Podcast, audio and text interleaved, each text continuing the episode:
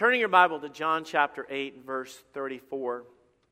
I uh, know the Bible says, as often you do this, do it in remembrance of me. So God says, you know, sometimes I've, I've, got to, I've got to call you back in the busyness of your life and the distractions of this world. Let me remind you where, where you were at before I, I pulled you out. Remind you of the bondage that you were in. Because I'll tell you, Satan he followed some of you home last night and sat down next to you this morning, and he walks behind us and, and he constantly is reiterating in your mind and recalling your past and what you've been. And even now, as some of those sins and those habits and those problems follow you, and he loves to call you out on them and say, Hey, you are a sinner. Look at you. Look how bad you mess up.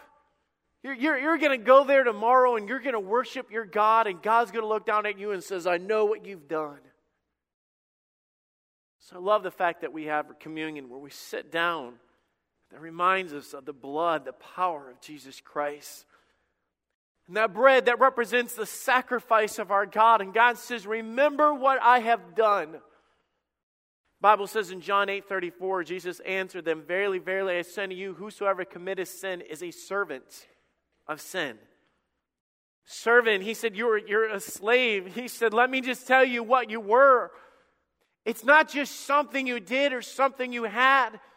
The Bible says you were in bondage, held captive, chains, however you want to visualize it. Sin called the shots, you did it, and there was no chance of changing that. You were in bondage to it. But I love verse 36. If the Son, capital S, therefore shall make you free, you shall be free indeed. The word free means unrestrained, not a slave, exempt from obligation or liability. He, he said, You have been set free by the blood of Jesus Christ. But he didn't stop there. He didn't just say, if the Son has set you free. He goes on and says, you shall be free in what? Indeed. That word indeed means really, certainly, clean, of truth. The reality that that cannot change. The reality, he said, you're not just free, you're free indeed. He said, from this moment on, it, it, wasn't just at that encounter with Jesus Christ or at that moment at the altar or that time where somebody left you led you to the Lord in that, in, in that house or that church. So You're free indeed. What I love doing is I love connecting passages.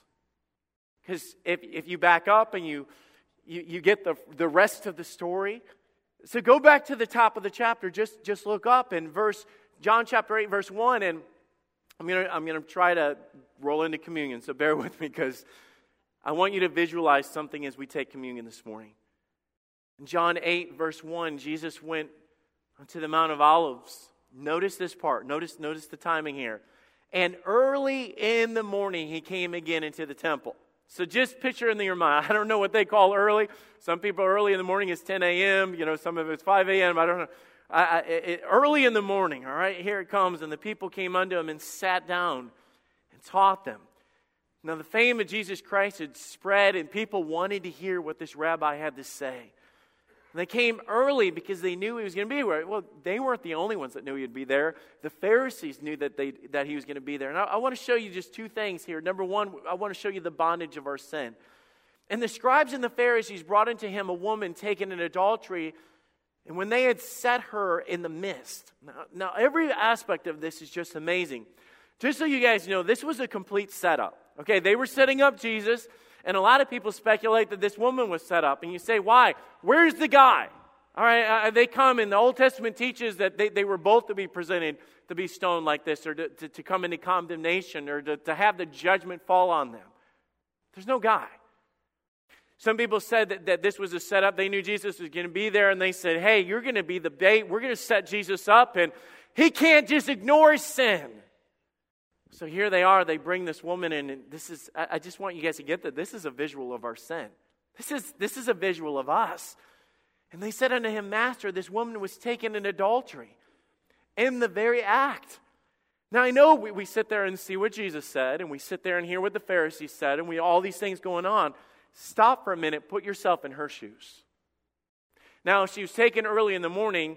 Odds are she was taken, arrested, or, or captured in the middle of the night, or maybe the night before, or whatever, and held captive into that time. Just imagine this she knows the law. When they came in and said, We caught you in the very act, she knew she was condemned. She knew she was busted. She knew that all of these accusers had to hold her to the letter of the law. She knew that the judgment was stoning. They, they, could, they took her, and I don't know if they tied her or whatever they did, but they're, they're bringing her, and they, they walk into her and say, It's time to meet your judgment. And they, they grab her, and, and guys, just so you know, they sat her in the mist. You know, you know what this was?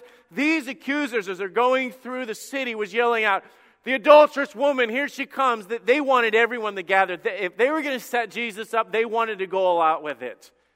Let's see what you're going to do, Rabbi. Let's just see him turn his head to sin. They bring her in and throw her down and start saying, She is this and she is that, and, and, and look at what she's done. We caught her in the very act. Woman, there's no getting out. And you can imagine as they're going through the city and they're picking up rocks. For her to look over and think, That's, that's going to take my life. You can imagine that, that a lot of us, we, we know what it's like to have a bad day or be put in a bad situation. Can you imagine counting down the moments to you were going to suffer and die. Knowing that the more she screamed out or yelled or whatever would only prove their case even more. There is no getting out of it. The law is the law, and you have broken the law, and judgment shall fall on you. She was completely without hope.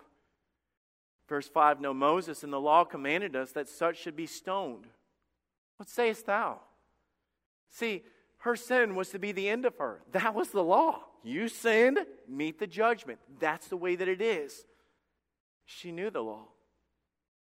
The Bible never records her saying a word because she knew it. This they said, tempting him or testing Jesus, that they might accuse him. But Jesus stooped down with his finger and wrote on the ground, as though he heard them not. That had to bug them just a little bit.